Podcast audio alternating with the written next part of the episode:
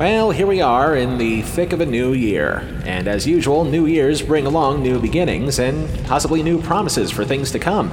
So, for those of you out there who happen to own a business, I want to tell you a little bit about FedEx Office. If you're just starting or have been running a company for, I don't know, years, generations, An eternity? FedEx Office gives you the best way to print marketing materials, posters, signage, graphics, and much, much more. With FedEx, creating, editing, saving, and ordering are fast and easy. Right now, we're teaming up with FedEx and Podgo to bring our listeners 30% off your next order of $100 or more at podgo.co slash FedEx. That's podgo.co slash FedEx for 30% off your next order. FedEx, the world on time. Oh, speaking of being on time, I'm late for the show.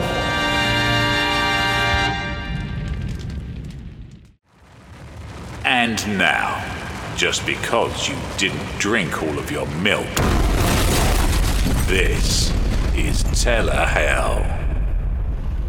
Showbiz is a fickle business. As proof of that, here's Jackie Gleason in a clip that we didn't use from the ever popular Apology episode of You're in the Picture, where the Great One explains two showbiz projects from back in the day. One that should not have been a hit but turned out to be a big one, and another one that had all the ingredients of success only for the opposite to happen. Bear with us, there is a point here. First, the unlikely hit. Now, suppose a guy walked into you when you were the president of a bank, and he said to you, I want to borrow a million dollars because I'm going to put on a picture with no stars in it. He said, and the plot of the picture is this an ugly butcher up in the Bronx. Can't get a date. But oddly enough, there was a guy who did borrow some money from a bank, who did put on a picture without any stars in it. And it was about an ugly butcher in the Bronx who couldn't find a date. And the name of the picture was Marty. Now, up to now, it's made about $8 million. So how can you tell, you know? And now, the flop with ambition. There was a show, a guy had an idea for a show. He said, here's what we're going to do. He says, we're going to put on a show called Keep Off the Grass. It'll be about Central Park. He says we'll get two geniuses to write the music, and they did. They got Jimmy McHugh and Howard Dietz. They said we'll get the master choreographer of all time, Balanchine. He'll put on the dance. They said then we'll get stars. We'll get Jimmy Durante, Jane Froman, Ray Bolger, and Ilka Chase. And they did. And they put this show on. I was in it, friends. It closed so fast, I got caught in the doors. Simply put, you could have all the right ingredients for something successful, but if the execution is less about precision and more of the electric chair slash lethal injection type, you could wind up with a show like this. Oh, boy. Oh, boy, you like boy. Uh, This is the tale of a show that had everything going for it before it aired good writers, good actors, and one performer fresh off his biggest success. But no matter how good the ingredients were, if they were cooked the wrong way, there could be some severe indigestion. A kind of indigestion that would wind up circling the drain of Telehell.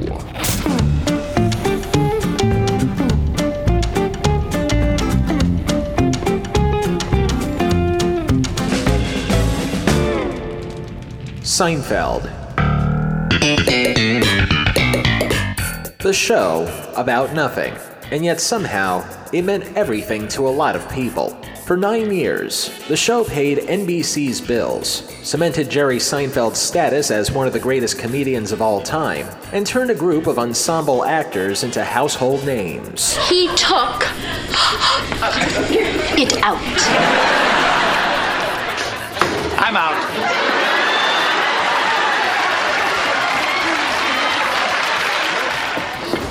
Everybody, I think I smell some smoke back here.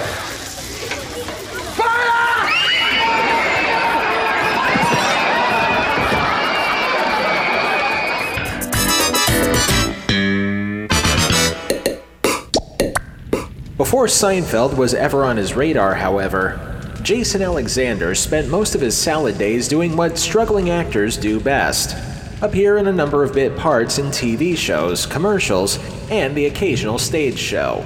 Simply put, if Larry David never intervened, the biggest role Alexander would probably be best known for would be either his McDLT commercial for McDonald's. I'm talking quarter pound of beef on the hot, hot side. And the hot stays hot. The new McDLT. Hot, hot. Crisp lettuce Or as the guy who tried to assault Julia Roberts in Pretty Woman. So maybe if I screw you, huh, and take you to the opera, then I could be a happy guy, just like that. Hey, get off me. Thankfully, Alexander would never have a role like that ever again. Once he took on the role of one of the greatest lovable losers in all of television, George Costanza. Believe it or not, George isn't at home. Please leave a message at the beep. I must be out before I pick up the phone. Where could I be? Believe it or not, I'm not home. And so it was, from 1989 to 1998. But as is the case in all walks of life, all good things must come to an end.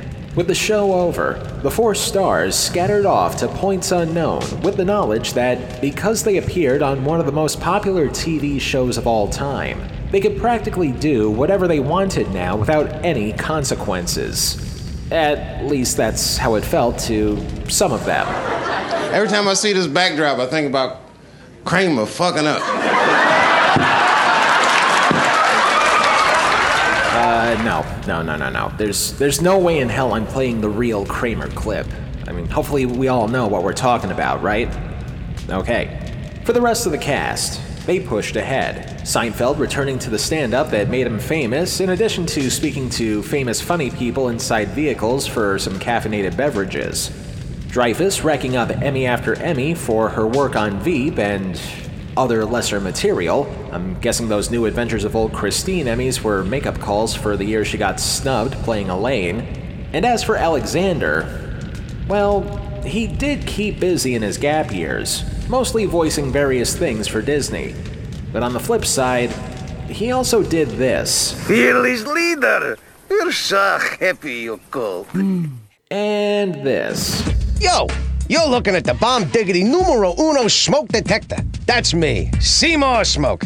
I can smell any kind of smoke in any kind of house or apartment, and I can smell that smoke better than you, faster than you, easier than you. And when that smoke comes, And I'll leave it to you to figure out which was the more embarrassing post Seinfeld role he did at that time. But time does have a habit of marching on. Three years after Seinfeld ended, Alexander thought the time was right to return to series television. But after seeing what happened to some of his co stars and their aborted comebacks, Independent George had to tread lightly. With that much of an introduction in mind, I think this is going to be one of those cases where we let the man himself tell the rest of the story. In a 2014 interview with the Television Academy's Archive of American Television, Alexander tells of how this idea came to fruition. One of my best friends is a gentleman named Peter Tilden. He's been a radio talk guy for years and years and years. And during Seinfeld, in the middle of Seinfeld, I went on to his morning radio show. And he said, I've got the idea for your next show. And he said, Have you ever gone to a, uh, a Tony Robbins seminar? You know, I've seen enough of them on TV. And he goes, How about a guy whose job is telling everybody else how their life is wrong and how to fix it? But in his house, he's the biggest jackass there is. He has no respect, everything's dysfunctional. I went, Oh, that's really interesting. That's new turf. And I see why it's funny. And he had had this idea in his head for years. And he said, I think you'd be great.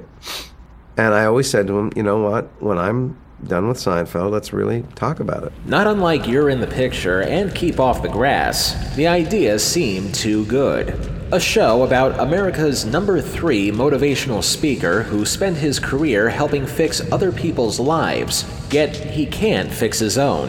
To further add layers of just how too good the show could be, Alexander would team up with longtime friend Peter Tilden and another producer, Michael Markowitz, who had previously worked with Alexander on the underappreciated animated series Duckman.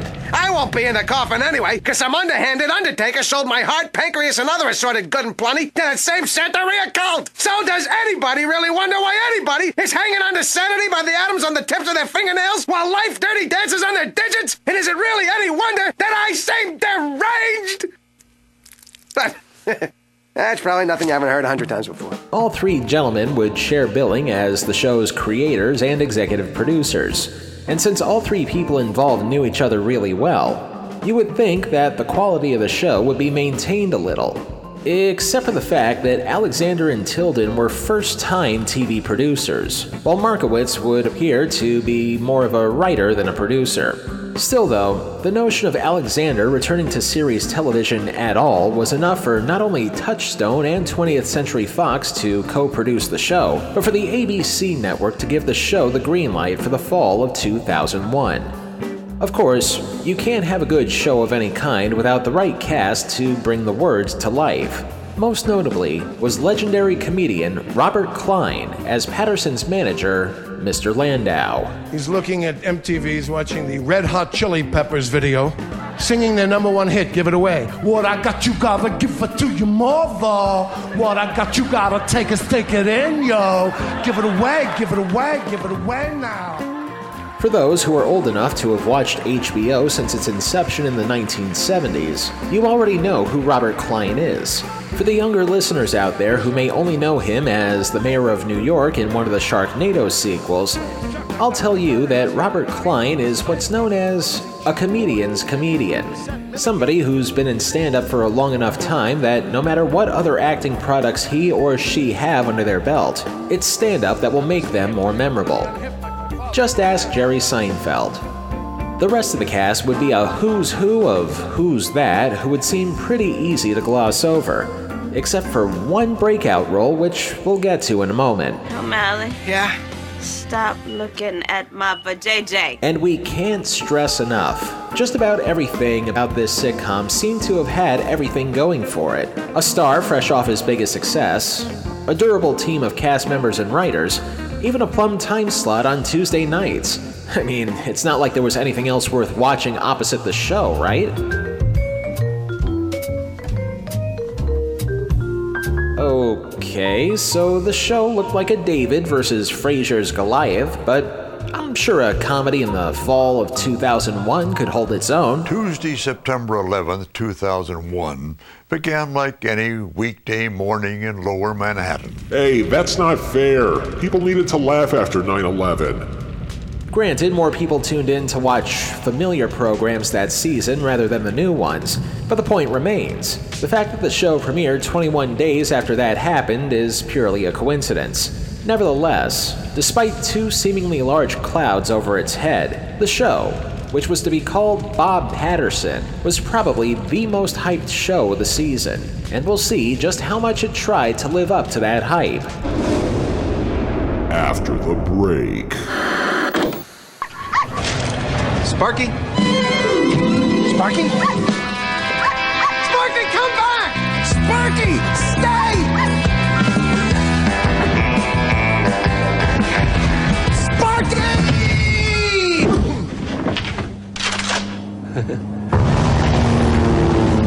There's only one way off this bird for you now, mister. Good thing these rolled gold pretzels are fat-free.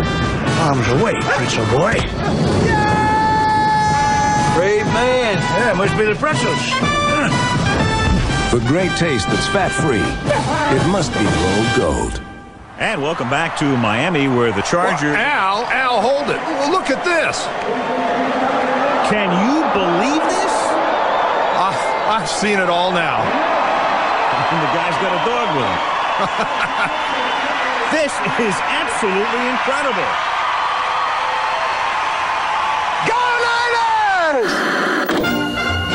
Telehell is proud to partner up with Dave's Archives. Dave's Archives is the premier spot on YouTube where you can get your vintage TV fix, including old commercials and original shows covering classic TV and other TV related pop culture. Here's just a small taste of what they have in store for you. A fresh taste. A whole new flair. Apple cinnamon in the middle. Kellogg's Apple. Cinnamon. Square. Real apple in the middle. Kellogg's apple cinnamon square. Let's see, so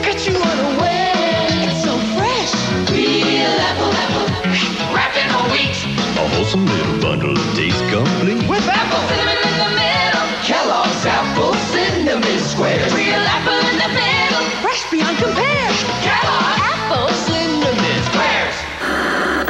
Want to check out the rest of it? Go to YouTube and type in Dave's Archives, or you can visit them on Facebook. Again, search Dave's Archives. And now, back to my punishment for the week.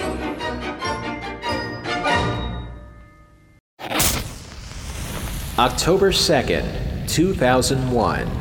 America was still reeling from the attacks of 9 11. Mariah Carey was still reeling from the critical attacks on the movie Glitter. And at 9 p.m., 8 p.m. Central, a wounded nation welcomed back a popular TV star with open arms as we see Bob Patterson working his magic at one of his seminars via infomercial parody. Thousands of people just like you have already reached the top using techniques they've learned at Bob Patterson seminars.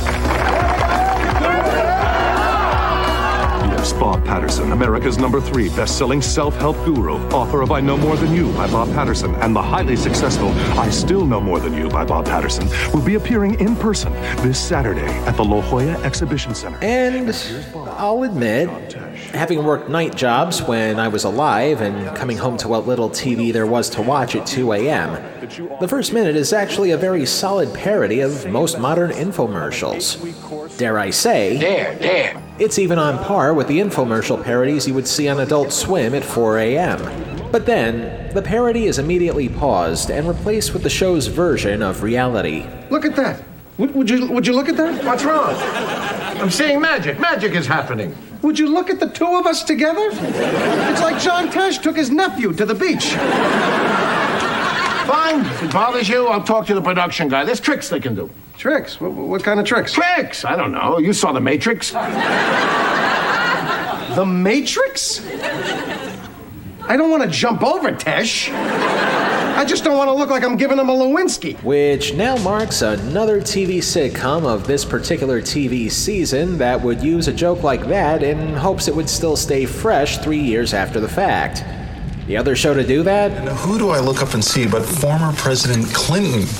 And he compliments my tie. He liked it so much that I offered to give it to him, but he, he turned me down. Sure, last time he complimented someone and they took off a piece of clothing, he got impeached. That piece of outdated material aside, Alexander and Klein continue to talk shop. How are you coming with that presentation? I hit a block getting into it. How far into it? Early on. How early? Welcome to La Jolla. I know it. Been like this for eight months, ever since Janet left. You haven't written a thing. Janet made me nuts. I know that. It's actually the best thing that Janet is gone. Really? You used to rave about the sex. Why would you bring that up? I, I thought the topic was things about Janet. I just said it's the best thing that she's gone. Now I no longer have a best thing. And this opening diatribe is pointing out something else that we neglected to mention until now the unfortunate side effects of typecasting. This is a common thing that happens whenever a TV star appears on a show for many years, and whenever he or she tries to take on another role. No matter how well they do in that other role, they will always be branded with the stigma of that previous role casting a larger shadow on anything else they do for the rest of their lives. Not that the stigma isn't escapable or anything, but sometimes it could take years for somebody to take on a role that is far more memorable than the first memorable role that they took on. Here, the untrained eye thinks we're seeing a new character, but to those who can see through it, it's pretty much just another version of George Costanza, only slightly more successful, and ramble over as Patterson tries to shake himself out of his writer's block. Hola, Maria. Good morning, Mr. Landau. Hi, Mr. Patterson. Maria could get you past your blockage. Crazy, she's out of my league. She delivers water for crying out loud. Doesn't matter. You're born into a league and you can't move up.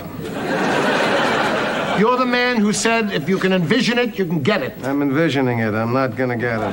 At the risk of saying, physician, heal thyself, why not do what your much better character once did and do the opposite? That worked like a charm. My name is George. I'm unemployed and I live with my parents. I'm Victoria. Hi.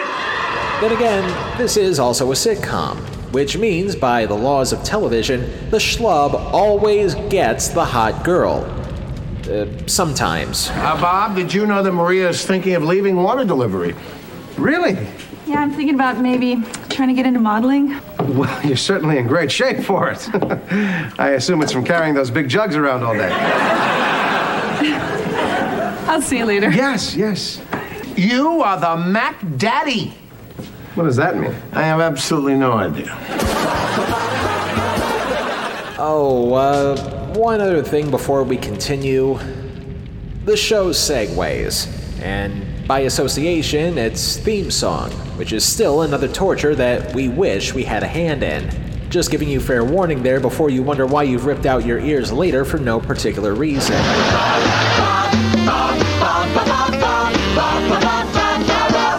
Act 1 begins with Bob and Landau meeting a unique new hire, and she's played by Stop looking at my vajayjay. Dr. Bailey herself, Chandra Wilson. This was one of her first major roles on TV before becoming the mother of all surgeons on Grey's Anatomy. And as is the case both there and here, she's often the silver lining when something is going wrong. In Patterson's case, she plays a newly hired receptionist who is. uh. Shall we say. different? Who was that? Her name is Claudia. She's your new assistant. Oh, no. No, no, no. That, that, that's not going to work. Why? Because she's in a wheelchair? Of course not. What kind of a person do you think I am? It's because she's black. Hey, whoa, hey, whoa, hey, whoa, hey, whoa, hey, whoa, hey, whoa. Hey. Please tell me there's a twist to that supposed joke. It's not because I don't like black people. They don't like me. We got a handful of black people at the seminars. Ah, but they only represent 12% of the entire population. Really? Yeah, we're doing pretty good. Oh, well, I guess that makes it all better. But surprisingly, that's not even the worst part of this section. Oh, okay, it actually is, but this next part comes a very close second. I'd like you to meet Bob Patterson. Hi, how are you? Nice to meet you. I, oh my God, I'm entangled. No, no, sorry. Oh. It's all right. It's okay, it's fine. Don't worry about it. It's fine. Don't worry. I, fine. I've only been in the chair a couple of months. I'm not really good at it yet. No, I guess. no, no, no, please, please. If, uh, if you, if you don't mind my asking, uh, what happened? Oh no, no, I don't mind. I I lost the use of my legs. So, in that past minute, we've got jokes against minorities and the handicapped. Elements I would come down on even harder were it not for the fact that Wilson's character was actually the most charming one on the show so far. In the midst of those misfires, Bob and company try to put together his next seminar. Look, I know you've been under a lot of pressure lately, so I thought we could invigorate the La Jolla presentation by coming up with a gimmick. No, Bob, the trend today is gimmicks. Tony Robbins with the fire walking, Robert Bly with the drumming and the naked. Don't cheapen what I do. There is nothing wrong with Bob. And one quick glance at a pair of tight water delivery shorts later. um, Maria, um, I, I was thinking about your, your modeling career, and I, I, I just want to say one thing. The only thing standing between you and your goals is you and your goals. Wow. All of a sudden, and in a slightly ironic twist, sex seems to be powering a Jason Alexander character, unlike the way a lack of it wound up powering his other character years earlier. Now, granted, you have extracted an astonishing amount from this little scrap. But with no sex Louise, this previously useless lump is now functioning for the first time in its existence. But I'm sure that's just a coincidence as Bob tries to conquer his writer's block at home. Think I'm over Janet.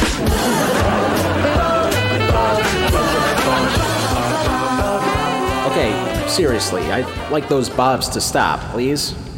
Okay. As Patterson returns home, he's greeted by an unexpected guest. Bob? Janet? Bob! I'm back!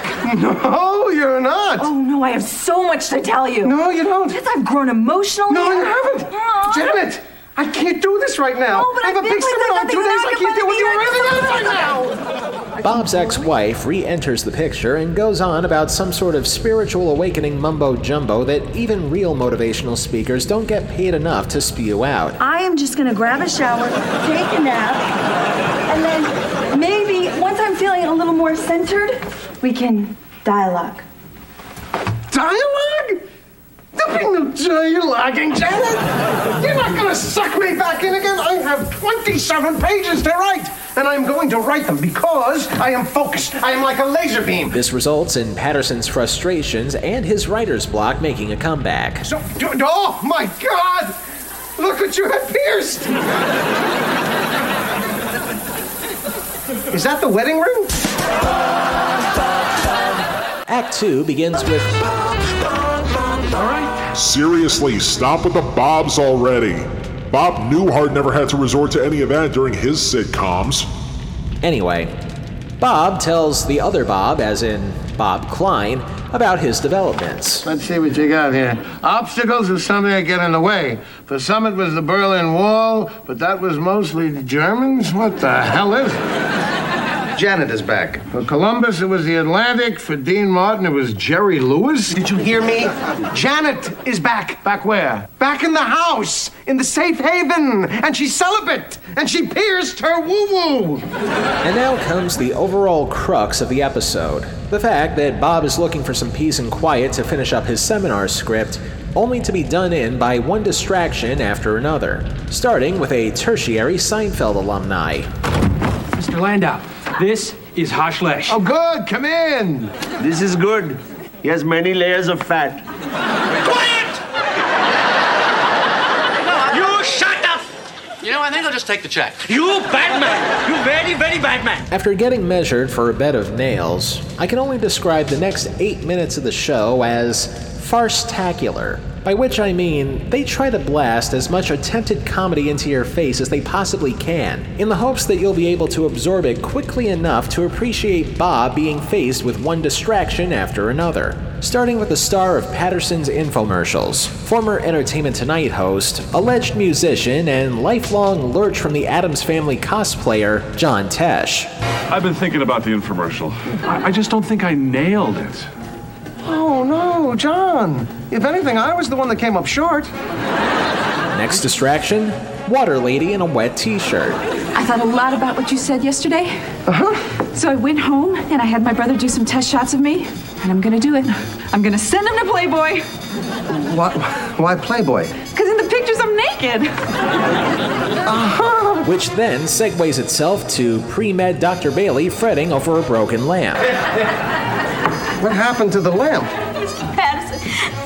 Miss Patterson. Miss Patterson. It, it, it's okay. It- it's okay. Okay. Just hold my calls. Okay. Which then leads neatly back to Tesh. There, right there. Don't you think I look a little wooden? Oh no! You're very animated and poignant.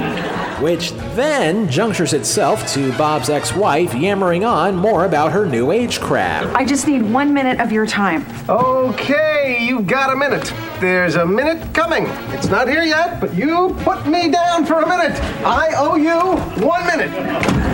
Wherein Bob tries to find refuge in another empty room that's currently constructing his bed of nails. Which then pivots itself back to the water lady. I want you to look at these and be brutally, brutally honest. Maria, I- I'm not. Howie! Which then junctures itself back to John Tesh. Oh my God! Are you John Tesh? Yes, I am. John, Maria has a very important decision to make about her modeling career. I think you could help. Uh, uh, show him the pictures. Wowee. Which then makes an alteration back to Babu Bhatt, the nail bed maker. Mr. Patterson, would you prefer five penny nails or ten penny nails? Which then makes a conversion to Dr. Bailey trying to walk out of her wheelchair. Which also segues to the single worst thing about this episode. Look at that. What, what, what is that? I believe she's holding on to the sink. I think she's standing. I agree with John Tesh. Mr. Tomasulo, during times of great stress, people are capable of superhuman strength. Have you ever seen The Incredible Hulk, sir? No. I knew this. I knew it for being scam. She's holding on to the sink. You think she's that strong? What do you suggest we do? Throw something at her and see if she falls trying to catch it? That's no, no! They threw an object at the head of a paraplegic minority woman. And this is the first episode, people! It only means that the hole they have to dig themselves out of is several miles deep. How does Bob smooth things over? What happened? I don't know. It happened so fast. But whatever it was, you handled it beautifully. I did? Yes, you did. I think you may have been sent here to teach me some things. You are so much nicer than my last boss. He was kind of, you know, Jewy. Well, I better get back. Jewy? So, for those keeping track, the first episode of Jason Alexander's sitcom comeback contains jokes against black people, the disabled, Jewish people, and a metric ton of sex jokes. What else can we pile on to this? Bob, can I just say one thing? I have been so selfish. I fell in love with Bob Patterson, this sweet little man who sold big screen TVs, and I watched as you blossomed into Bob Patterson. And I listened as Bob Patterson motivated thousands of people to go out there and find themselves. So I came back here because I thought that maybe the Bob Patterson might help me. But Bob Patterson is also Bob Patterson, my best friend, and I can't ask Bob Patterson to let me disrupt his life while I'm getting help from Bob Patterson. Gee, I wonder what the name of the show is. For a second, I thought we were watching a show called Harold Stickley. Uh, Google that name in order for the joke to make sense. Tr- trust me. So now that the X is out of the way. Oh, wait, she's listed in the main cast, isn't she? Okay. How does she manage to cling on to a sinking ship? Janet! Janet! Janet! You can stay. Oh, Bob, I'm destroying your life. Destroying, inspiring, it's a fine, thin, sick line, Janet. Bob, there are so many obstacles. How can we possibly get past them? We'll get past them. They climbed Mount Everest, didn't they? I mean, the mountain is not an obstacle once you've crossed over it. That's good.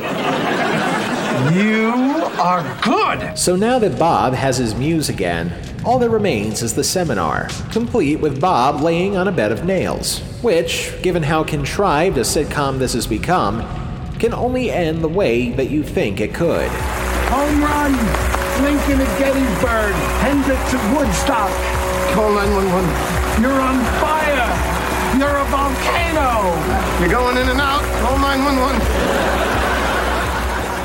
Which brings us to one final segue of the last thing that anybody watching could possibly want to see. Jason Alexander naked in a hospital room with strips of bandages all over his body.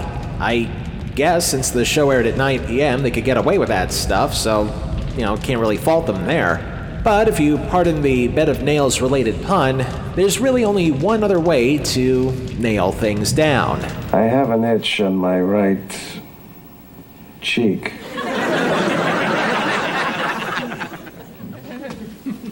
Yeah? To the right. Lower. Oh, harder! Harder! Oh, that's good. Oh my God!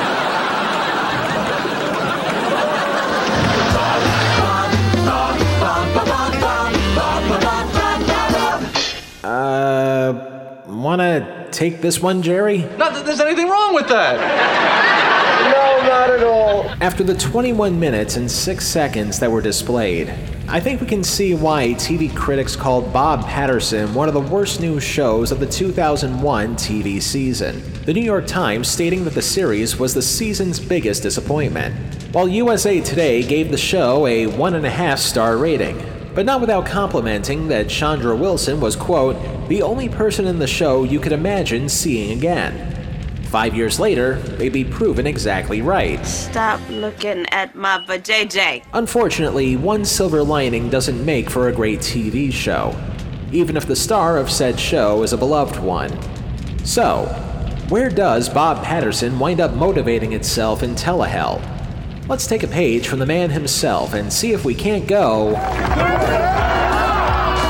of our nine circles. Limbo, lust, gluttony, greed, wrath, heresy, violence, fraud, treachery.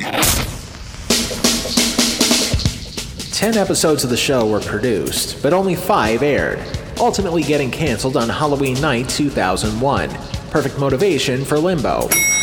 The jokes in the pilot alone could easily be composed in the following structure offensive, sexual, offensive, sexual, offensive, sexual, sexual, and sexual. Not that we're being prudes or anything, but there's a right way and a wrong way to tell jokes like that. Patterson managed to find the exact wrong way every single time with little regard to what few viewers were watching. And the few who did watch probably experienced wrath by the offensive jokes and simultaneously got turned off by how lustful the sex jokes were. But given the benefit of the doubt, it's not necessarily just poor sitcom writing that ultimately derailed the show, even though it did have a lot going for it sight unseen. Returning to the interview that he gave for the TV Academy, Alexander put the show's failure to launch into perspective. We had two studios, not one. We had Fox and we had Touchstone for ABC. Let's go further. ABC had two presidents. One liked us, one hated us. There are five people that rank above me, five entities, and I'm juggling all these sensibilities trying to make everybody feel like we're on the same team. There are things I would change about it if I went back and said I'm going to start that project now. There are things that we didn't realize could be problems that became problems that we would fix. But the basic premise of the show, the character of the show, the, the bones of that show, and even some of the episodes that we pulled off, we couldn't buy any love from a critic. We were in three different time slots, so if you wanted to find us, you'd have to look a little harder than that. And despite that, our numbers went up every week. Baby steps, but that direction.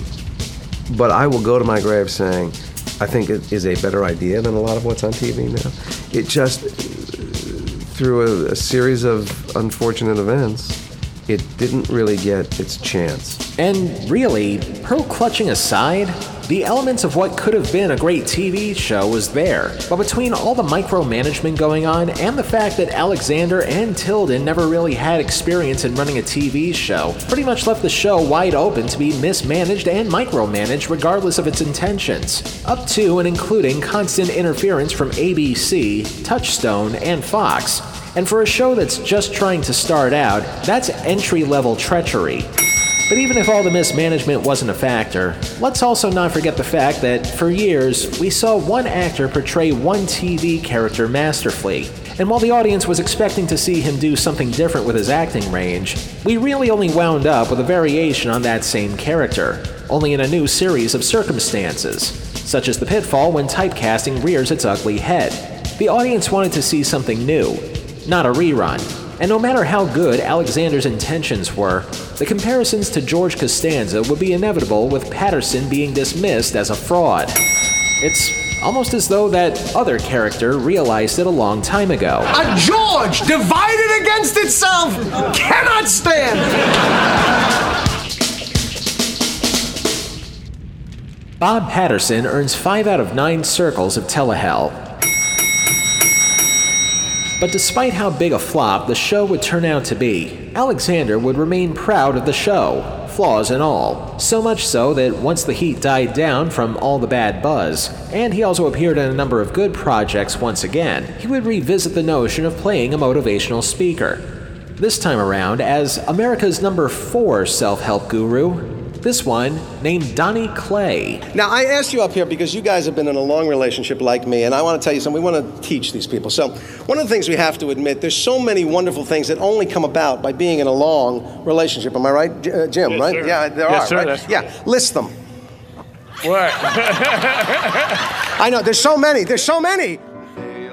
The performances as Clay were part seminar, part one man show, and was really more of a return to stage roots for Alexander, showing at least one instance that anybody can overcome their biggest failures and just keep pushing along. And sure enough, Jason Alexander would never star in a flop again. That burned my heart. It's so filled with patriotic. No. Yes! I feel a song coming on. Nah, that's really more of a run of the mill kind of bad. Nothing special. Trust me, he did okay for himself. Really. Huh. You know, for an episode with a lot of Seinfeldian themes, I was expecting a little bit more of a Larry David esque ending here. But I'm kind of stuck. Uh, here's Jason Alexander fighting with Larry David? This is not a meeting about the show. This is a meeting about having a meeting. I know, but the intention is the same. Don't you understand? I drove here as the- with the same intention. The driving is having not the meeting, The Larry. driving is what we're talking Driving about. is- the driving is what we're talking about. Next time on Telehell. The third TV movie in our contract for this season is proof that even masterpieces have their flaws. you won't miss. I know you. You're, you're too talented to miss. Todd, you are really a weird kid. Do you know that? Until then, If it's not in Telehell, it's not worth a damn. Telehell was written, produced, edited, and narrated by me, Justin Hart. All clips used in this program are protected under the Fair Use Doctrine of the U.S. Copyright Act of 1976, and all clips used come courtesy of their respective companies and owners. Some of the music used in this program comes courtesy of YouTube and their audio library service. Telehell is a production of Horton Road and is distributed by Libsyn. Not unlike certain viruses, Telehell is everywhere now. In addition to Stitcher, Spotify, and Apple Podcasts, we can also be heard on Google Podcasts and the iHeartRadio app. Of course, we can also be heard in a number of other places just by Googling Telehell. And don't forget to like, comment, rate, subscribe, and follow our social feeds Twitter and Facebook, both at Telehell Podcast.